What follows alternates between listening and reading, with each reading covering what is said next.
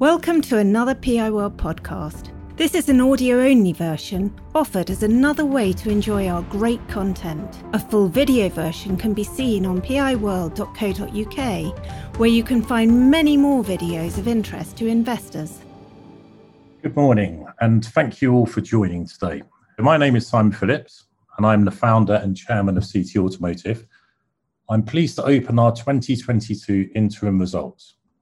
I have Scott McKenzie, our CEO, David Wilkinson, our CFO, and our recently appointed COO, Stuart Lorraine, online with me today.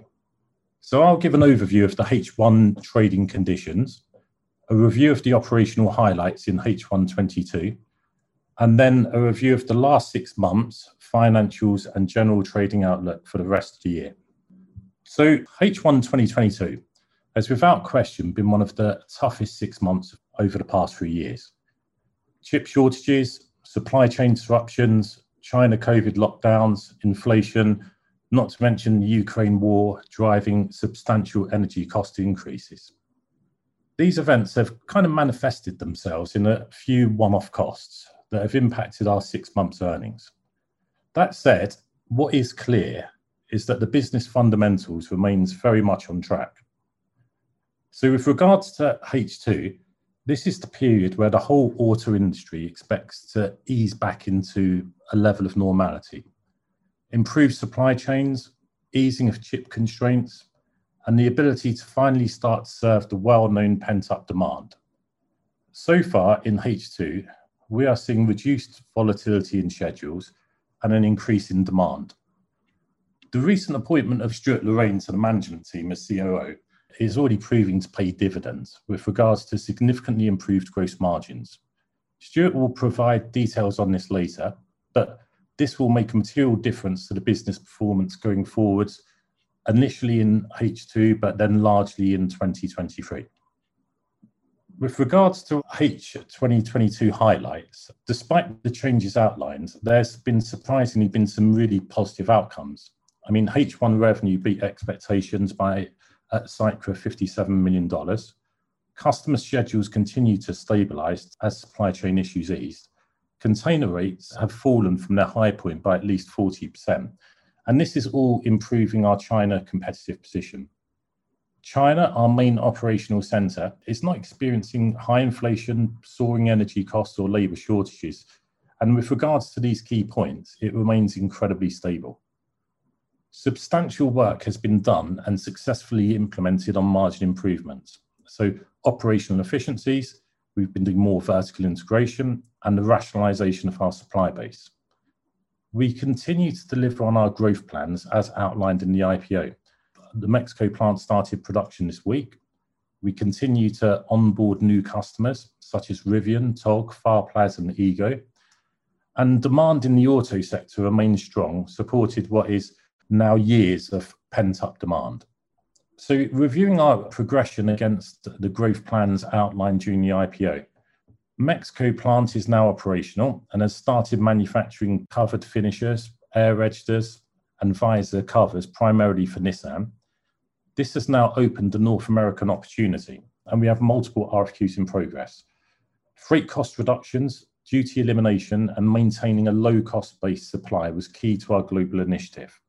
The Czech plant, the larger facility, has now been located, is currently undergoing fit out, and is expected to be online by the end of September. The improved balance sheet post IPO and working capital allows us to take a much more aggressive approach to opportunities we are quoting multiple new platforms across our entire product range rather than singular components. The strengthened balance sheet and the appointment of Stuart Lorraine has resulted in multiple initiatives to improve gross margins. This is already yielding great results. Our estimation of 5% reduction in supply costs is likely to be exceeded. Value is already starting to flow through in H2 numbers. And then research and development. We've increased funding in R&D in two very specific areas. One, we're focusing on innovative new product ideas to improve cabin air quality and automation. And we're developing robotic assembly cells to reduce labor and further improve gross margins that we expect to come into Q1 next year. Scott, if I can hand over to you. Yes, thank you, Simon. Hello, good afternoon. I'm Scott McKenzie. And what I'd like to show you on this slide is how we are seeing a return to relative stability in the industry schedules, something that was historically very stable. As was predicted, half one followed the trend of quarter four 2021 in a stabilizing manner, albeit still at the lower forecasted volume due primarily to the continued semiconductor shortages impacting on the production volumes. If you take a look at the graph to the right, you can see that semiconductor shortages have impacted global supply volumes by close to 2 million units in half one. And what with the impacts of continued COVID lockdowns in China and the war in Ukraine, made for a tough headwind. What we have seen in this period, though, is that in month customer cancellations have reduced from what peaked at 37% this time last year down to 16% in half one of this year. This is demonstrated at the graph to the bottom. So moving on to our UK plant. In early half two, the decision was taken to close our UK manufacturing facilities.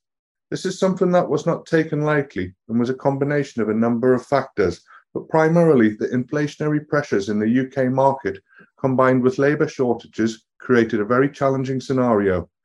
And with our UK plant always being non core CT business, we took the strategic decision to close the plant to end the losses and to focus on core added value business. The plant had been retained for many years to support UK customers despite the low level of added value work compared to the core operations around the globe. Working close with our key customer, who has been very cooperative throughout the process, we have ensured continuity of supply and a mutually beneficial outcome through to the last days on September the 30th this year. Okay, so just an update on China, obviously being our largest manufacturing hub. Through half one 2022, China continued to operate its zero COVID policy, keeping borders effectively closed and lockdowns are immediately put in place for even the smallest of outbreaks or detections. Thankfully, most lockdowns are short and relatively low impact. However, in half one, we did see the Great Shanghai lockdown, which was more significant and created disruption to both inbound and outbound freight, thus creating delays in availability of materials and disruption to production. This disruption resulted in substantial air freights to maintain customer supply and ensure that the car plants around the world did not grind to a halt. There's been no significant costs incurred in half two due to these disruptions so far, although we are currently experiencing a disruption to production in Guangzhou due to citywide lockdown, and the risk of further lockdowns and disruption always remains. What I would like to make clear is that despite the above challenges, there are still some very competitive advantages to China. For example, in general, inflation has remained relatively low at less than 3%. Energy inflation is much lower than what is being seen in the Western world. Wage inflation is stable and no higher than historic rates.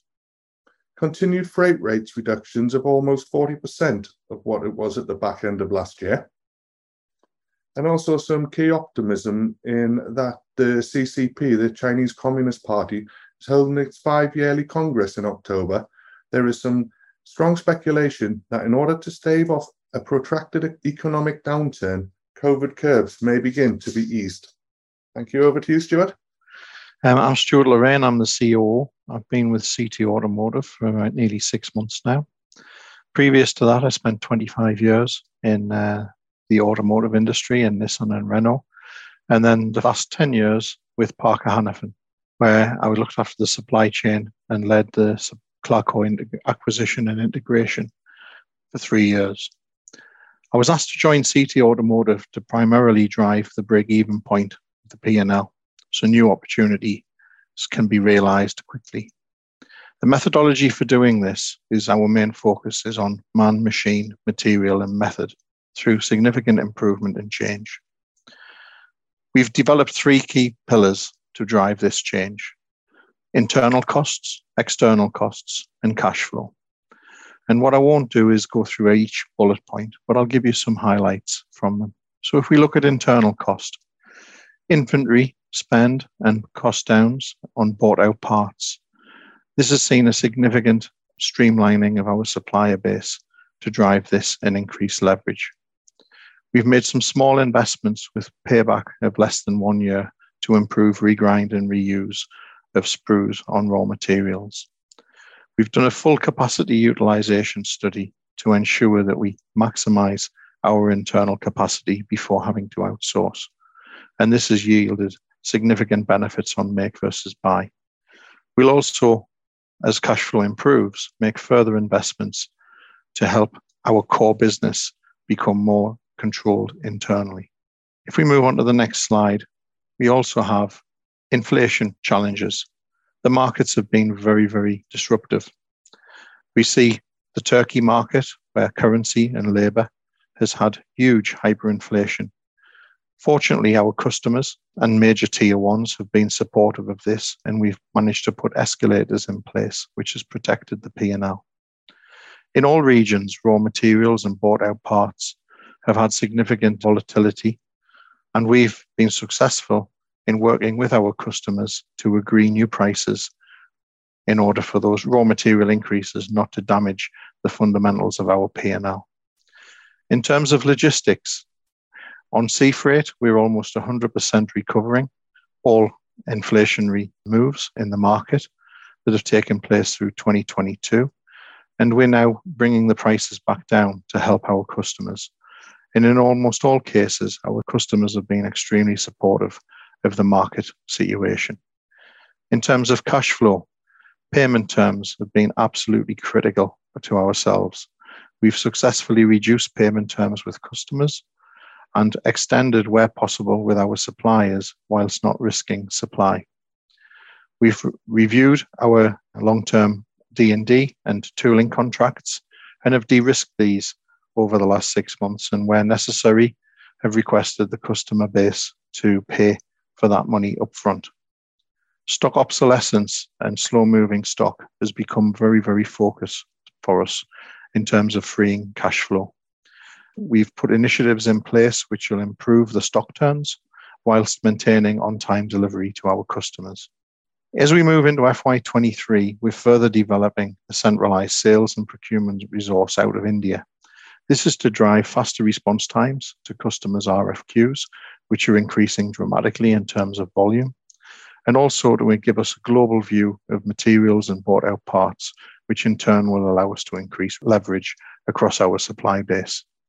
So in FY23, we will have a strategic approach underpinned by clear measures of success with the adoption of scorecards in each location and improved employee engagement. We feel that we're well placed for growth, which is undoubtedly coming, whether it's through volume increases from existing customers or new project developments that will be awarded over the coming months.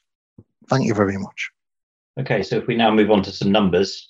So I think as a start, we're pleased to report revenues of just over $57 million, which are higher than expectations. And most importantly, that's driven by an increase in production revenue, which is up 19.3% compared to H2 2022, which reflects the beginning of the recovery in automated volumes. That said, it's worth remembering we're still 14.1% behind revenues for H1 2021, as while the recovery has started, it certainly hasn't returned to normal levels yet. 2021 was a year where H1 was strong before the semiconductor shortage impacted H2. And our expectation was that 2022 would be a mirror image of that, with a slow start followed by a stronger second half. Our results to date and current customer schedules indicate that's exactly what's happening. In terms of margins, we had some impacts in H1, which we do not expect to continue, including the UK plant losses and air freight costs that Scott explained earlier. On top of those, we've had to restate our Turkish results for a new accounting standard linked to hyperinflation, and we made significant FX losses, of which a large proportion is unrealized, and we expect some of that to reverse. When we allow for those impacts and present the underlying gross margins, excluding them, after distribution costs, our margin was 21.6%, which is only 1.4% behind H1 2021, when the business was trading at a much higher level of revenue and benefiting from the economies of scale that come with that. It's these margins that support the board's confidence that margins will continue to improve as volumes return, and that's even before we consider some of the cost-saving initiatives that Stuart's just talked about. Operating expenses are up, though this is in line with expectations, given the additional costs we're now incurring being listed and the new site in Mexico. Moving to the balance sheet, fixed assets have remained flat, though this reflects the investment in plant and machinery, primarily for Mexico, being roughly equal to the depreciation for the period. Inventories are also up, which is where we're refilling our supply chain and preparing for the increased schedules we're seeing through late Q3 and into Q4. Receivables have remained relatively flat, though one customer in particular made a late payment just after the period end of $7 million, which saw the figure reduced to what will be a more normal level moving forwards, given the reduced terms and recoveries that Stuart talked about. Overall payables are up, but trade creditors themselves are down as we've sought to reduce terms for suppliers that were extended prior to the IPO and have also moved certain sourcing to new suppliers to achieve cost savings. The additional cost in H1, combined with the increased investment in working capital, have consumed a fair portion of our cash headroom. We do still have some headroom in our working capital facilities, but in order to secure additional headroom for the upcoming step up in production, we're currently working on a refinance process with PwC, which we expect to complete within Q4. Okay, so just moving on to outlook and summary, you can see how it affects CT on the global outlook scale. This can be clearly seen with our trading performance. Historically, we would outperform the global production volume trends, but in quarter two 2022, similar to CT, volumes struggled, but are now really bouncing back into half two, which is what we expected to happen at the start of the year. And we remain very confident that half two volumes will be in line with the forecast.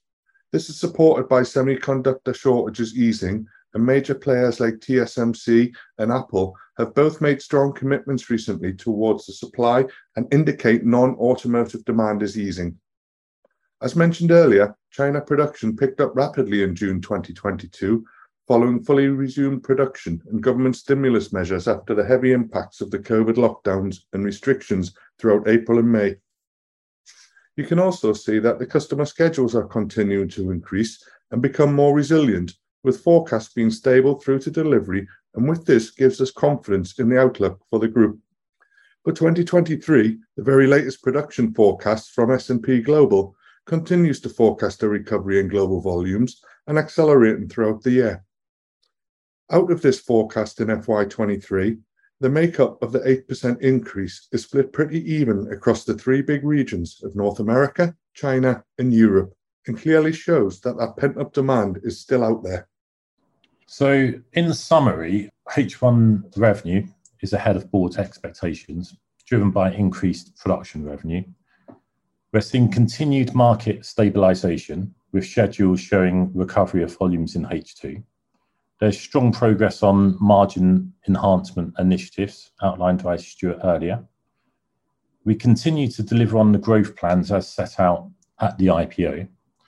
And I think ultimately the end markets remain resilient, which is underpinned by what is now two to three years of um, pent up demand. And that brings us to the end of our presentation. Just to thank everybody for, for joining our, our webcast. And, you know, we look forward to talking to everybody again in the next six months. PI World videos and podcasts are for general information and interest. They do not constitute any kind of recommendation or inducement to buy shares of any company. PI World is not offering any kind of financial advice, and nothing in our material should be taken as such.